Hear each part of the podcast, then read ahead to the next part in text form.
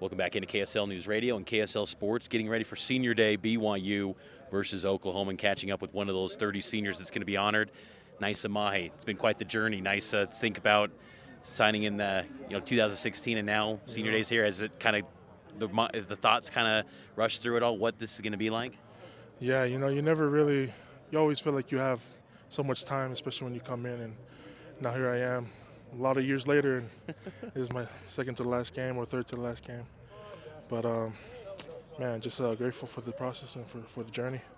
What's been the re- most rewarding part of the journey? Um, just being around like such wonderful people, like such great players, great coaches, and uh, being a part of this uh, wonderful university, being able to receive an education and a degree in business, and you know, I'm just uh, essentially just grateful for for all of it. Yeah. When did you get the degree? Uh, I'll be graduating this December. What's that gonna do for you, and like what does that mean for your family? Are you one of many in your family that's earned a college degree, or first? How, what, what does that mean for you? Yeah, I'm, I'm the first in my family to be able to graduate from college, so they always tell me, you know, you're not just graduating yourself, you're graduating for all of us. A lot of pressure, but I'm just glad I'm, you know, three more credits and I'm essentially done. So just uh, grateful to represent my family in that manner. Can you just remind BYU fans of maybe some of the trials that you did face as far as injuries go to, to get to this moment? Because it wasn't always a guarantee that football was going to be in your future. Yeah, my man, my first my freshman year, tore my MCL, my meniscus, had to get surgery. Uh, played my second year, third year, obviously had my um, blood clot in my brain. Wasn't able to play 2020 season. Came back in 21, then I tore both my labrums and got those surgically repaired. Uh, came for last part of 2022 and just been trying to stay healthy ever since. Knock on wood, and, and you got a chance to, to go up against Oklahoma.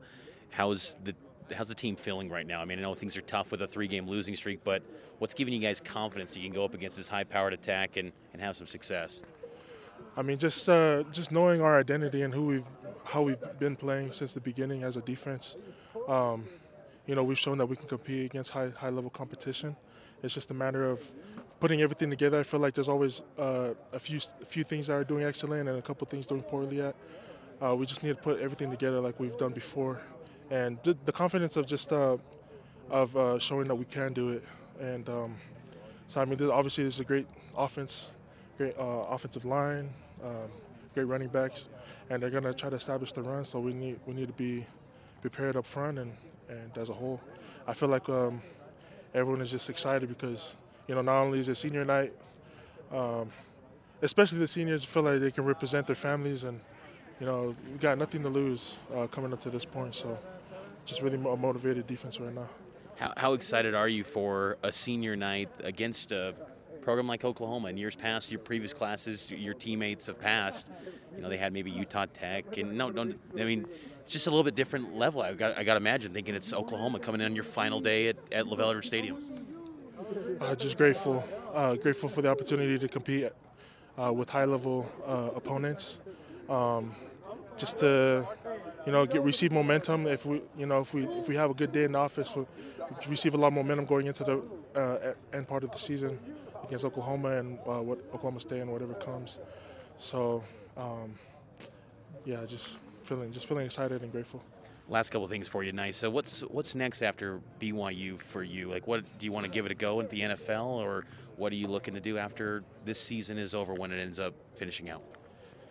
You know, obviously, um, you always there's always going to be people who are uh, against you and uh, feel like um, you're not able to make it to the next level, but you always have to put your cards on all on yourself. And um, for myself, I feel like I've, I've, shown the ability to be able to play at the next level. But again, it just comes down to, you know, executing and, and just finishing off the year strong, seeing what, what comes.